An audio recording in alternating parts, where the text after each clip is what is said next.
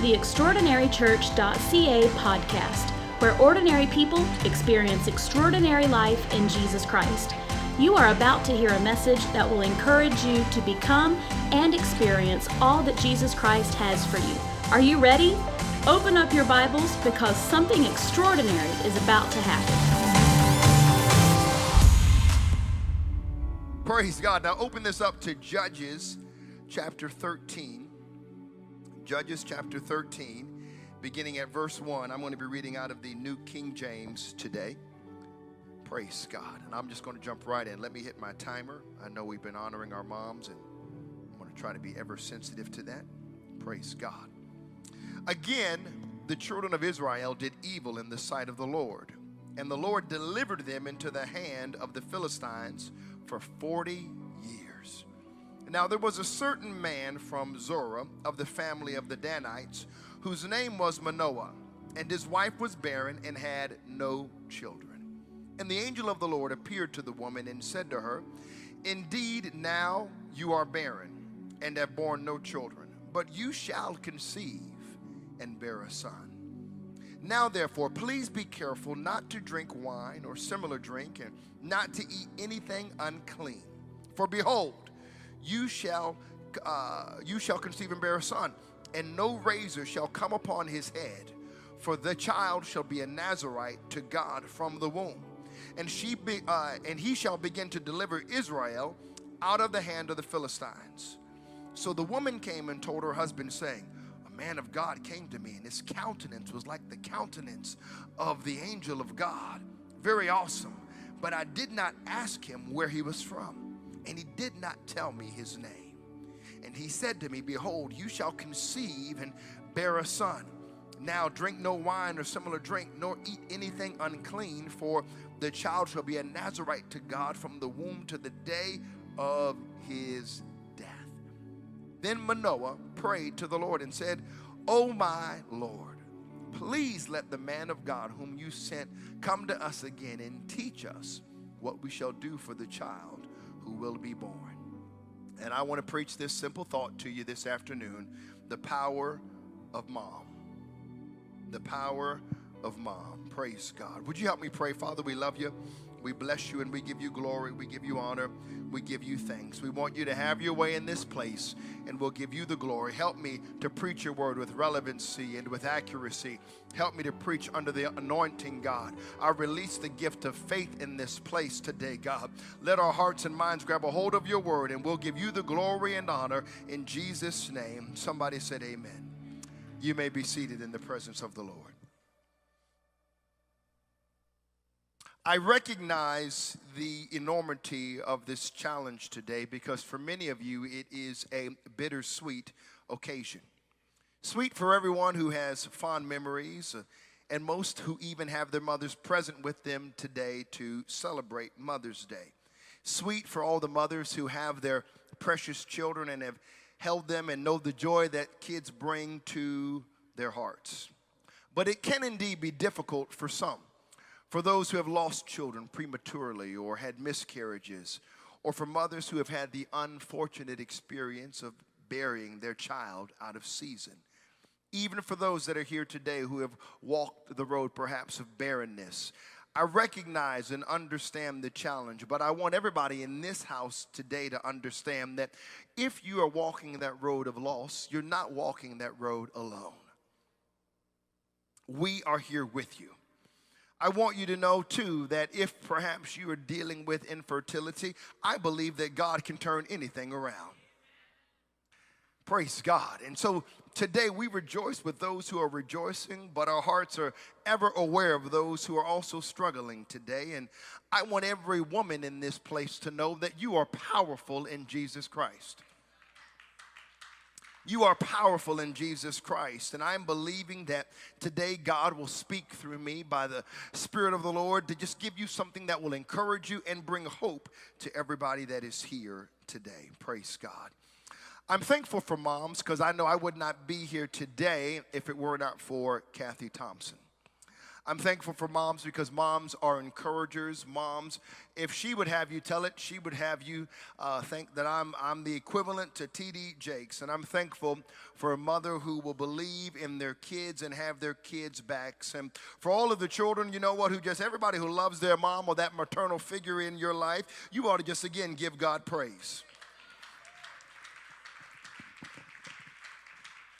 Today, we're talking about Samson's mother. And as you might have noticed, the Bible does not refer to her by name.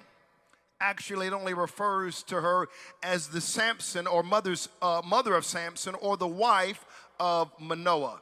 In other words, Pastor Barry, her identity and her purpose were unlocked in the life of her child. And if you've ever done a survey on any book in the Bible, and in particular, uh, in the book of Judges, and frankly, all of Scripture, you'll notice that there is a pattern with the people of God. They find themselves in sin, they find themselves in bondage, they repent or they cry out to God, and He delivers them. They find themselves in sin, they find themselves in bondage, they repent or they cry out to God and He delivers them. I taught on this very thing or preached on it not too terribly long ago. And right there in the middle of the text that I read to you in Judges, this is happening. And it's happening, and now they find themselves striving against God because the only thing that causes the people of Israel to cry out is bondage.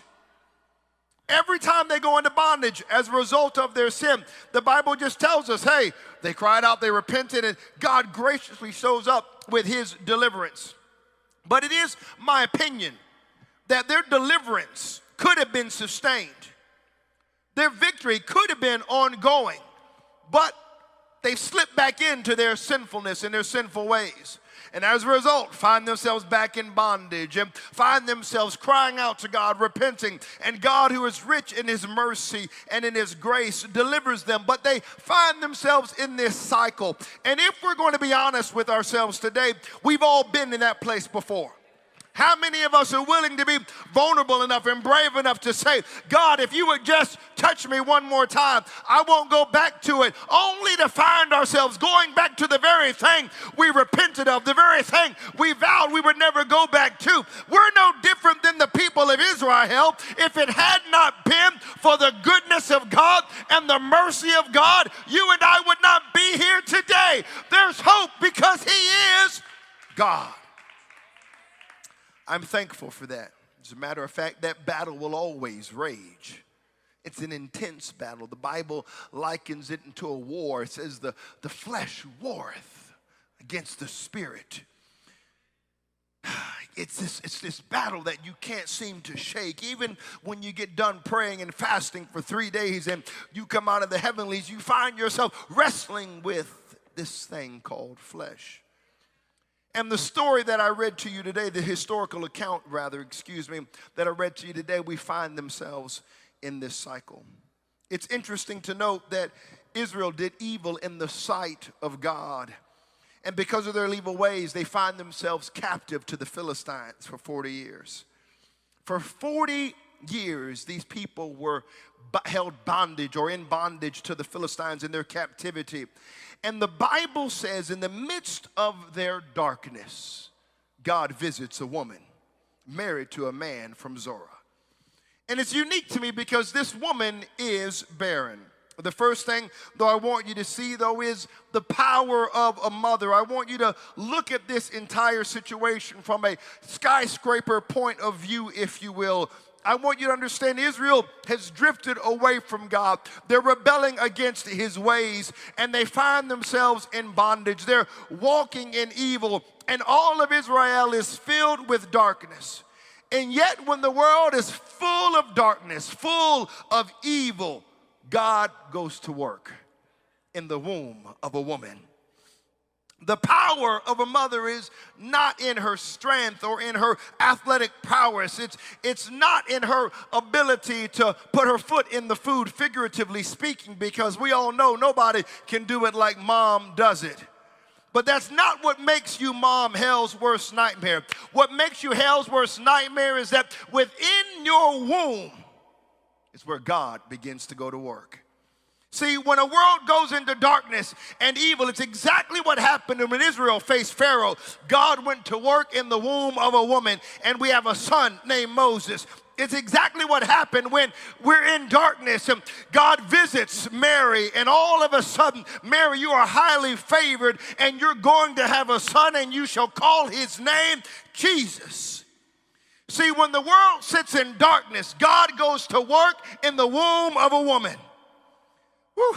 The power of a mother is not that it's just her, but it's that the child you are about to give birth to can change the world. I want you to know we're living in dark days. As a matter of fact, it don't take discernment to realize that we're living in an evil hour. But I don't ever want you to think that when you can't see it, God isn't working. Because even when you can't see it, He is indeed working. What I'm telling you is, it might be happening behind the scenes, but God is moving. What I'm telling you is, you might not necessarily be able to hear it, but behind the scenes, God is moving. And I'm here to encourage you. Now was not the time to give up. Now was not the time to give in because God is indeed working behind the scenes. Israel might have been in their darkest moment, but God spoke to a barren woman who and he said, Hey, look, I am going to do a work in your life, and Israel is going to be delivered. I want you to know, even in your darkest moments when you don't think God's going to show up, those are the ripe conditions. Those are the prime conditions. He does his best work in darkness. I want you to know that you might think you're too far gone, but the devil is a lie. You're not that far gone. God is moving, God is working, God is positioning, and he'll do it through the least likely of suspects. See, the power of a mother is that she has the ability to bring an answer to the forefront of a generation. When everyone else is working evil, the Bible says that Samson's mother had a child who could shape and change his generation. Whew, praise God. Not only do we, I want you to understand the power of a mother, but also I want you to understand her, her perception and how she sees and this interaction that she has. See, women, especially men, if you're being honest, we understand that women see things differently. Women hear things differently too. Praise God. Thank you, Pastor Barry. Praise God. I got somebody else. Let me just help some of you all out right now. Pray. I might do some marriage counseling here. Praise God. Women, you're not, you, uh, well, see, sometimes in our machoism, we choose not to exercise the ability to listen to our wives, to listen to women. But you would do well, men, especially married men. And if those who are courting and you serious, you would do well to listen. That's good marriage advice. Praise God. That might have been the best preaching of the day. Thank you, Jesus. I might have just saw some things right there. Elvis is like, praise God. praise God.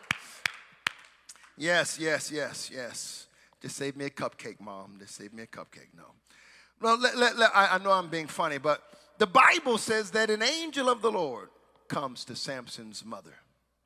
Notice, he didn't go to the dad.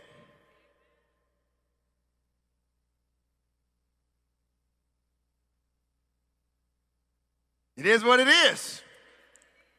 He went to the mother and he said to this barren woman, You are going to have a child.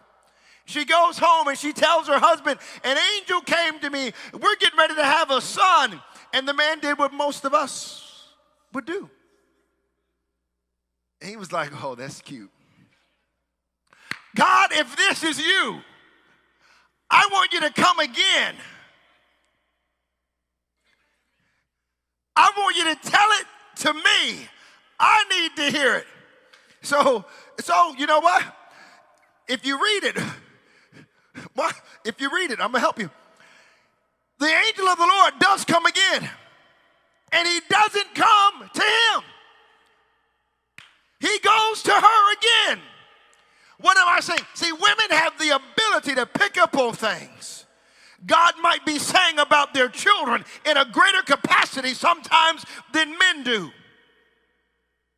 There there's a sensitivity, there is a perception. That's why I always call it's rare. It's not it's not uncommon, but most of the time women are asked to alabaster boxes they'll begin to flow and worship and the spirit of the lord will begin to begin to move it, it, takes a minute for men to tap into what god is doing but women are a bit more sensitive in that regard and, and they're perceptive and they believe and see some things about their kids that we don't see for example this isn't original with me but their sons aren't garbage men they're sanitary engineers praise god the children aren't rude, they're forthright. Moms filter everything through that hope, through possibilities. In the face of realism, moms have a hope that cannot be shaken. And I'm thankful for that.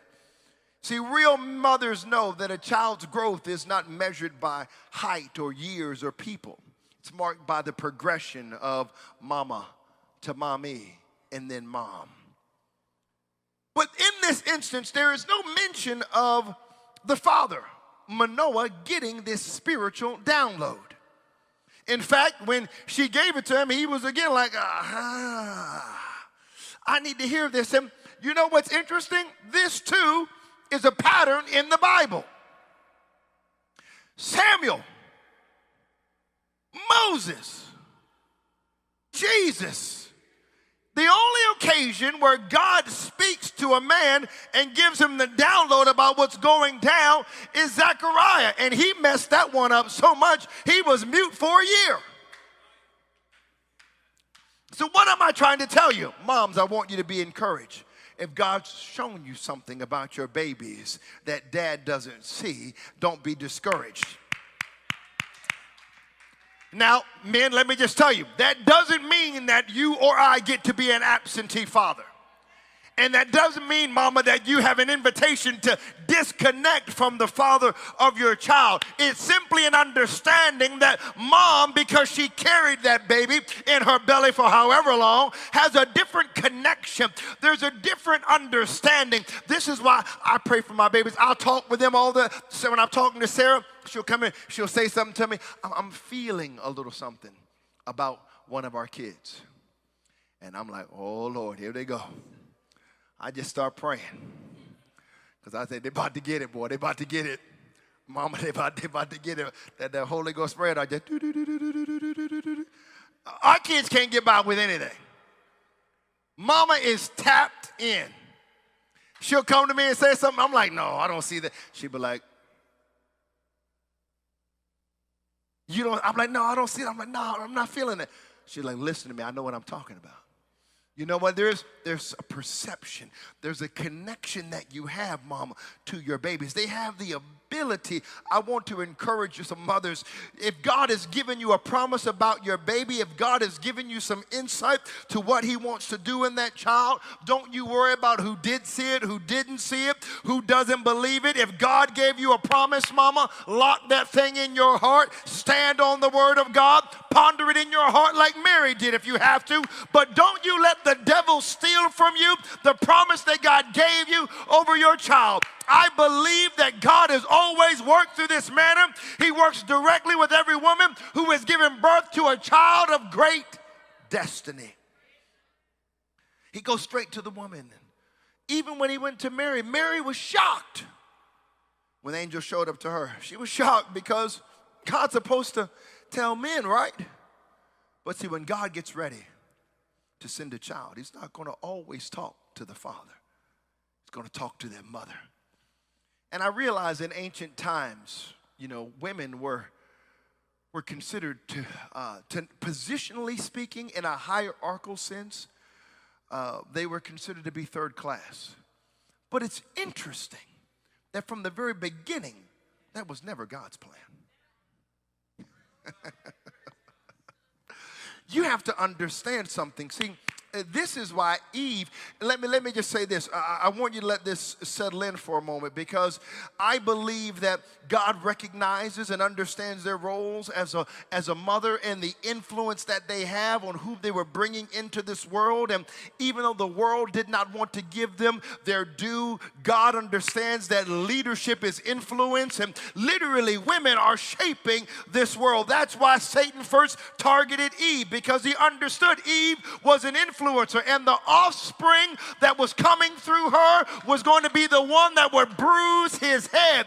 You need to understand, mom, you have value, you have purpose, you have power, and the hand of God is on your life.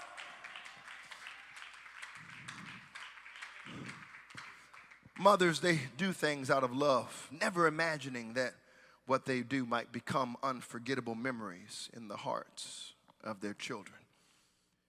I quote Henry Ward Beecher, and he said, The mother's heart is the child's classroom.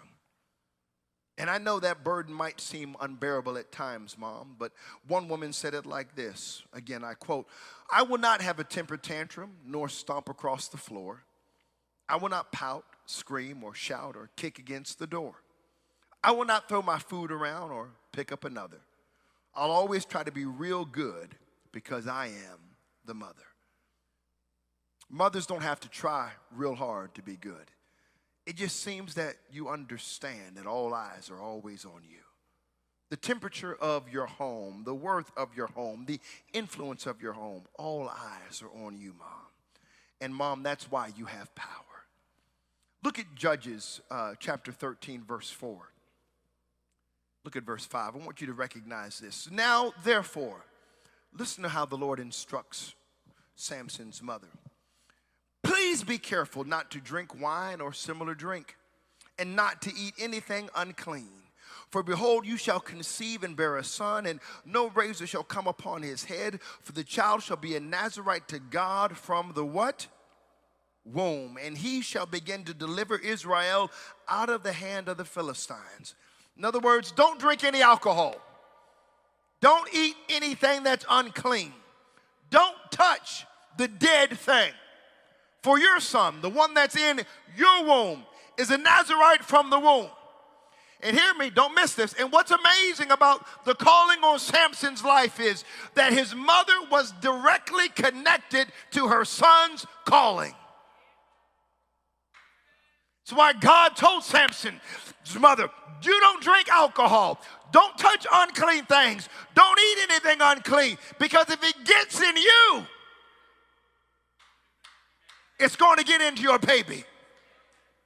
There is a scientific, medical, biological fact that when a mother is addicted to something and is pregnant, the child assumes vicariously the bondage that the mother experiences. I want to tell you today, mothers, and I want to encourage all those mothers in the room that will be mothers in the future.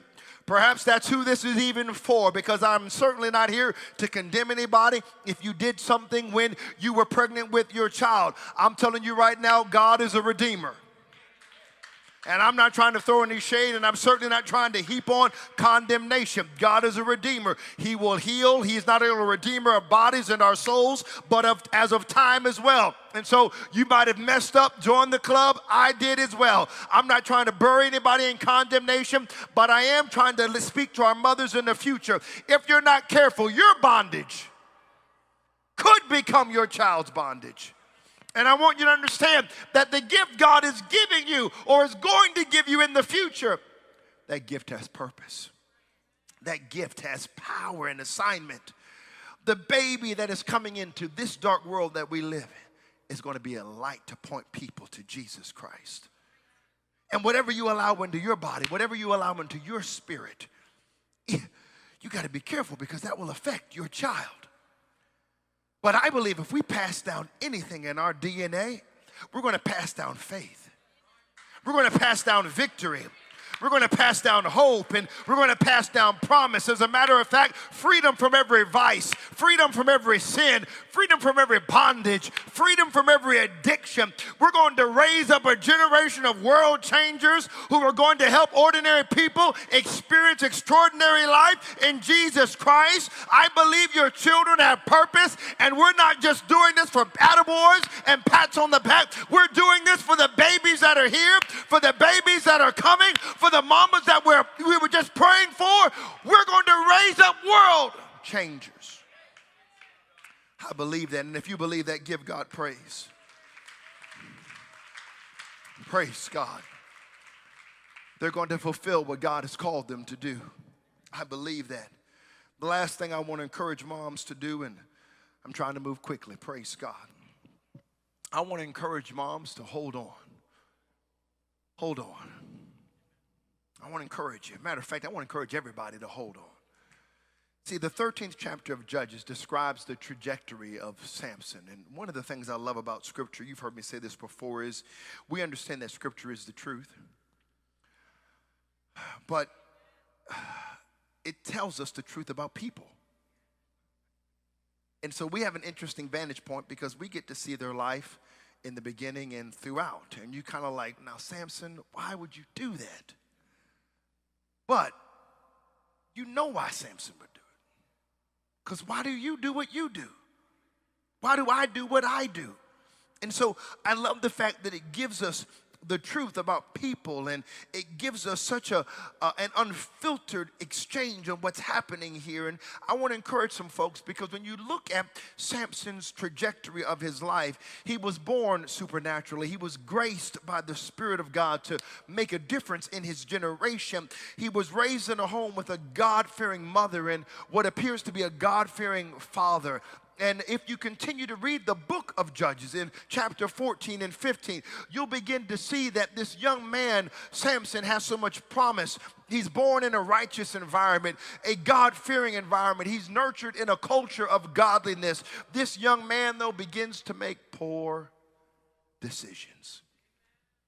And we immediately forget his supernatural birth. And we only recall his very natural flaws. Samson was an angry man. Samson struggled with anger and rage. And I understand that you could make an argument that God worked through Samson's anger and rage to bring about justice and judgment upon the Philistines, and I certainly understand that.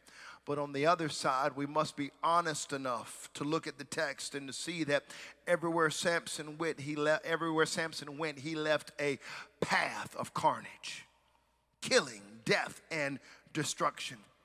Not only did he have an anger problem or a rage problem, but he had a lust problem. Samson had wandering eyes. The first thing he did is he attempted to marry a Philistine girl, and this broke the heart of his mother and father. This is not how she raised him. Can't you see this? She raised him to live right and she raised him to be a Nazarite. She took him to church every Sunday. She made sure he was in E-Kids. She made sure that he understood the books of the Bible. She made sure that he was hiding the word of God in his heart. And now all of a sudden, Samson in his adult life is making choices that are not in keeping with what his mother taught him, not in keeping with what possibly his father taught him, not in keeping with what the purpose, calling of God on his life. He struggles with lust and he marries a woman, marries a young lady that's not from Israel. The Lord specifically instructed him not to do so, and you can understand this devastated his parents. Why? Because they understood you got to get this. You got to get this. Your future is attached to who you marry. Thank you, Pastor Barry. Thank you, Shiv Dawes. I appreciate it. I might have to park here for a minute. Let me just help somebody. This is this might not be Mother's Day. This might be marriage counseling day. Or pre-marriage counseling. We're gonna call this pre-marriage education. Praise God. It matters who you marry. Your future is attached to who you marry and it's true, you want to know your future? Show me the people you hang with. More importantly, you want to know your future? Look at your spouse. I'm telling you right now, hear me right now. Please, I'm, I'm going to save somebody some heartache. If your book, I don't care how good, they, I'm going to do it. Thank you. I don't care how good they look, how strong they are, how well they dress. If he ain't praying, honey, if he ain't up here worshiping, giving God glory and honor and praise, don't fool with him. Don't fool with him. Because here's what's going to happen. Here's what's going to happen. You're going to come see me. You're going to come see Pastor Barry. And you're going to be like, well, well, I don't understand. He wasn't praying before you knew him. He wasn't worshiping before you knew him. You're not going to change him now.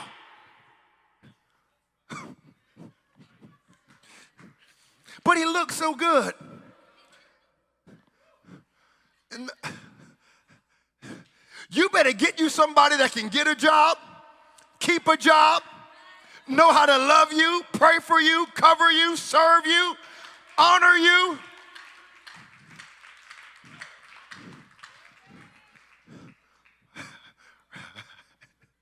Elvis, give me to stop. Praise God. I'm about to act up. Praise God. But your future is attached to who you marry. Woo. Don't just chase them because how they look. Praise God. So, dude is an angry man. He's full of rage, he's, he's full of lust. And he goes on to marry a young lady from another camp. And when that doesn't work out, you know what he does? He goes after another young lady. The Bible says that when you hear her name, if you are a man of faith living for Jesus Christ, when you hear that name, you like, I mean, you, it's like Mufasa. you hear the name Delilah, you like, don't say it, don't say it. Boy, woo, you got to be careful. Anybody living for the Lord, they hear that name, they're like, woo, Jesus, I need to run. Praise God. By the way, let me just help somebody right now. I heard my elder said, he said it was so good. He said, the only time, he said, you know what? He said, you can make the devil run. And I said, what? I said, where, where is he going with this? He said, the Bible says, resist him and the devil will flee. Praise God. That was better than y'all responded, but that's okay. I that's just praise God, praise God. So, you know what? The Bible says that Delilah is a beautiful woman but her name means to languish, literally to suck the strength out of the heart of a man. See, Delilah doesn't kill a man overnight. Delilah's quiet. Delilah gets closer and closer day by day and works through the channels of deceit into the heart of a man and who has a problem with lust and then all of a sudden he finds himself laying his head in Delilah's lap. And there he gives her one of the secrets to his walk with God. And that is he is a Nazarite, and Nazarites don't cut their hair. And so while it all, what I want to say is, but we do this too. I mean, the scripture talks about it. Can you bring fire into your bosom and not be burned? But I'm just puzzled at this particular moment how he's seeing the path and where he's going. How did he get comfortable to the place where he would even lay his head in her lap. Men, can I just help you all out for just a moment? It may not be a literal physical Delilah, but you need to be careful where you lay your head. You need to be careful the conversations. I'm a pastor here for a moment. You need to be careful the conversation. Let me talk to all the married men. You need to be careful the conversations you have with a woman if she doesn't belong to you. Let me just help you out. I'll take it a step further. Your wife is your Alpha and Omega. Thank you, Pastor Barry. I know that's a little weak, but you know what? Let me flip it around. Ladies, it's the same thing. Your boo, your bay, he is your alpha and omega. You don't look outside of the context of that marriage, that relationship that God has brought together to have any needs met. But men, you best be careful because it might not be another woman or it, you might not even gone that far. But you got to be careful the conversations you have. You got to be careful the virtual spaces you go. Because it won't happen overnight, but day by day, that Delilah will sap your strength. And then you know what you'll find yourself? See, this is what happened because Samson thought he could handle it. we always think we can handle it. And so he was flirting with Delilah, and, and he hadn't quite given her all of his heart yet. And so they would play a little bit and tease a little bit, and she would kind of comfort and soothe him. But he didn't think Delilah was being effective. And so the first time he'd try to pull a little okey doke, and she'd say, Samson, the Philistines are coming, the Phil-, and he'd leap up, and boy, he'd tear him up. And then you know what? But day by day, Samson would get more and more comfortable, and then all of a sudden, when the fire really gets hot, Samson, Samson, the Philistines are coming.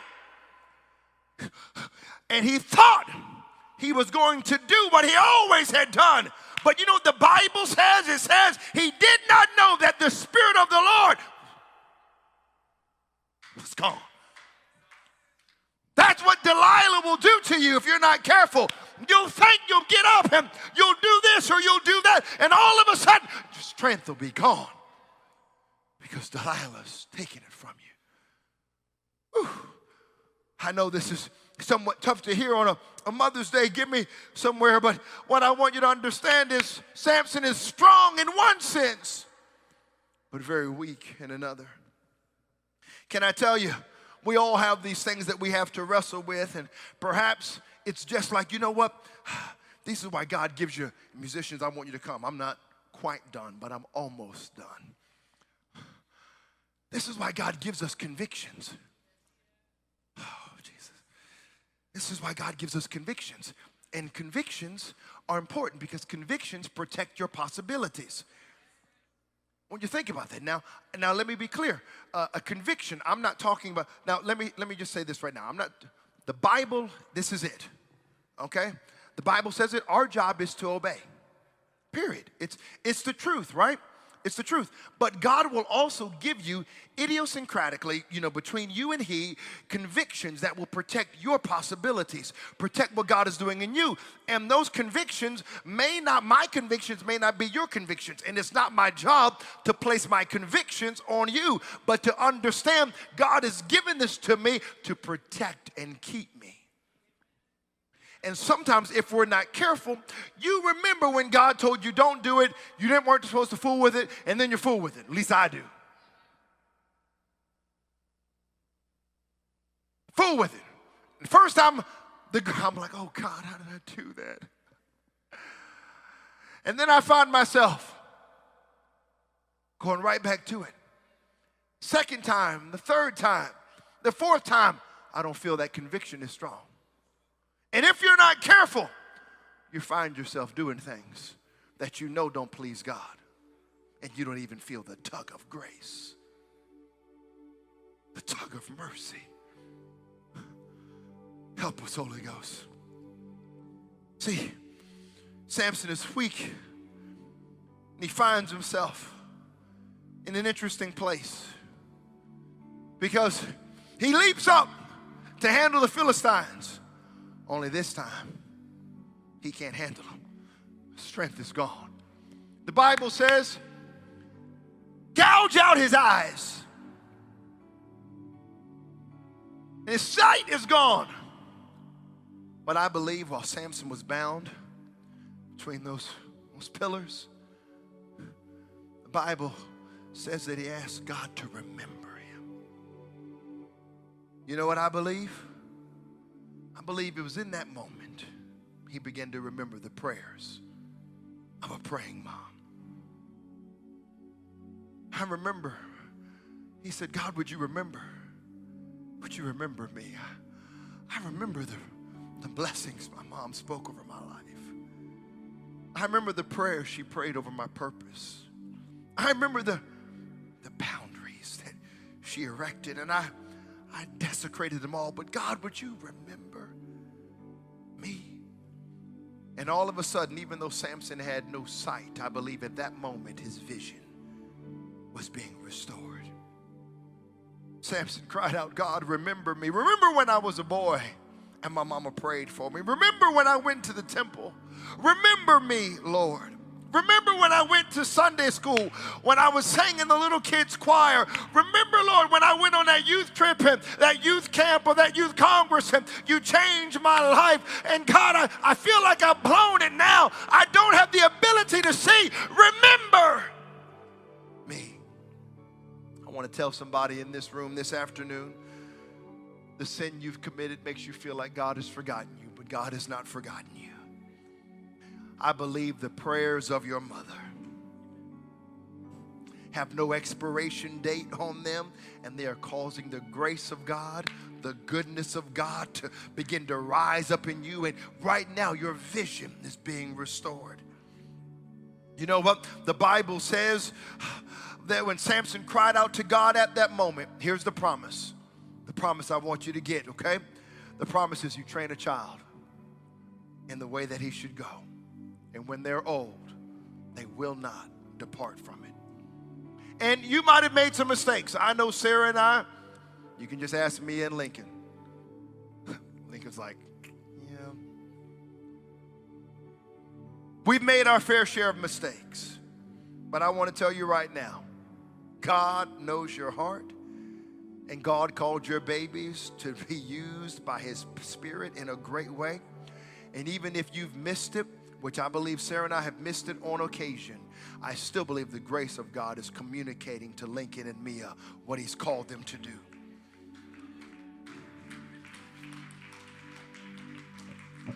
As long as there's breath in my body, you'll know God's got a plan for you. What do we tell you? I know it may not be comfortable, but we don't live like everybody else because we're not everybody else. I believe you're a Levite in the hand of God. I feel a prophecy in this house today. I believe you're a Levite and the hand of God is on your life. There is purpose on you. You are full of sweetness, and yes, you are full of fire, but you are a world changer. I declare that in the name of Jesus. You have to speak life over your kids. And I'm telling you right now, mom and dad, the prayers that you prayed, the things that you've done, the sacrifices you've made, the big gives and the future big gives are not just about us. It's a future generation and legacy that God is reaching. Praise God. Praise God. You might feel like you've missed it. You might feel like, you know what? Have I gone beyond the goodness of God. You might feel like you've lost your sight. But can I tell you, your vision is being restored so that you can make a spiritually intelligent decision. You know what? I want us all to stand.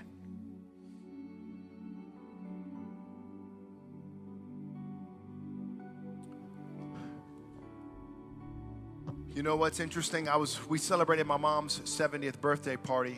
Um, her birthday is February 1st, but everybody came together a couple of weeks ago, and uh, we celebrated her 70th birthday. And so, my, my first pastor is still her pastor, Pastor Buddy Thompson. And you all, who some of us will go way back, you've met Pastor Buddy. He came uh, several, uh, maybe in 2018 or 2019 when we first got started.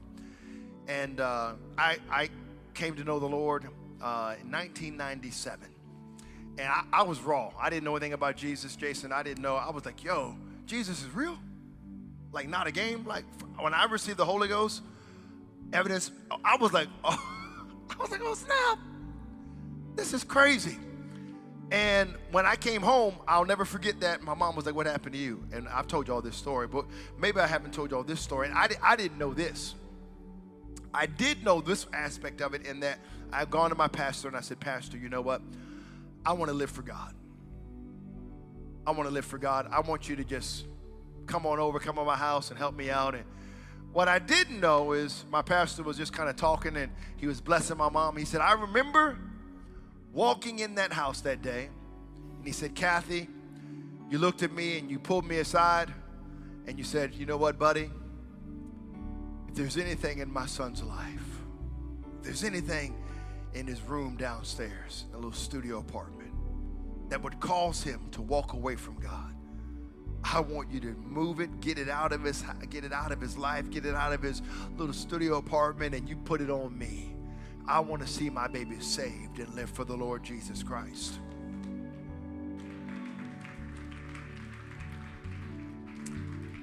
And here's what I'm conveying. It, it, it, blows my mind sometimes. You know what? I've met I've met with people, and sometimes they feel like it's completely over, Pastor Barry, and gone. They feel like their life is over. But then you know what they'll say? But I still believe God's not done with me yet. And that that's that's mind-boggling. And how can they come to that conclusion? You'll often ask them. You know what? They'll tell you, because I was raised better.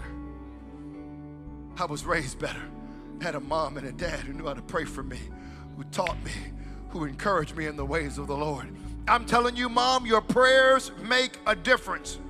And let me just say this right now stop letting people tell you, don't buy into the hype that church attendance is not important.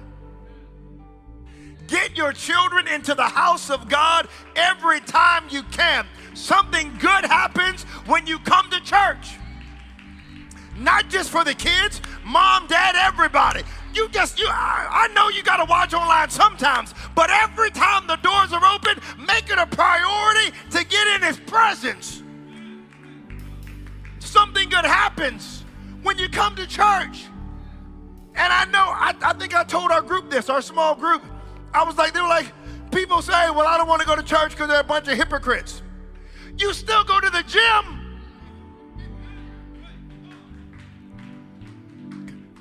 90% of the people at the gym, when they leave, they're going to McDonald's or Starbucks or Tim. They go, I, am there.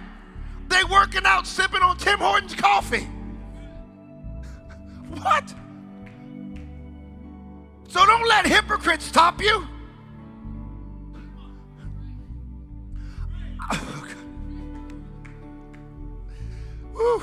Help me, Holy Ghost. So, here's what I feel I feel such a redemption in the house today. Praise God. There's some moms that are holding on to promises. There's some parents that are holding. You know what? There might be somebody whose child is away from God. Hold on to that promise. The Spirit of the Lord is here. Praise God. Don't stop praying. Don't stop believing. Don't stop declaring in the name of Jesus. I also want to pray for those who feel like you've blown it. I want you to know you haven't. God has got you. If you'll respond, let me rephrase that. You might have blown it. You might have blown it. But what I should have said is, it's not over until He says it's over.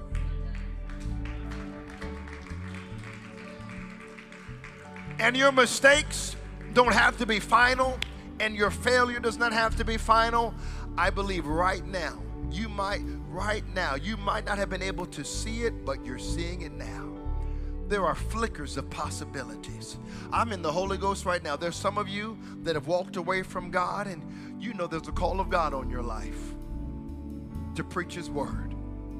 I'm telling you, as you submit to the Lordship of Jesus Christ and you come into relationship with Him again, that calling is going to be restored in Jesus' name. Praise God. I want to do this. I'm so thankful everybody online is watching. We appreciate all of our moms. God bless you. Have an amazing time. God bless you in Jesus' name. Take care. Thanks for listening to our podcast. Join us next week for another message of hope and life in Jesus. If you like what you just heard, we hope you'll pass along our web address to all of your friends extraordinarychurch.ca we are a young church plant with a lot of people living an extraordinary life in Jesus.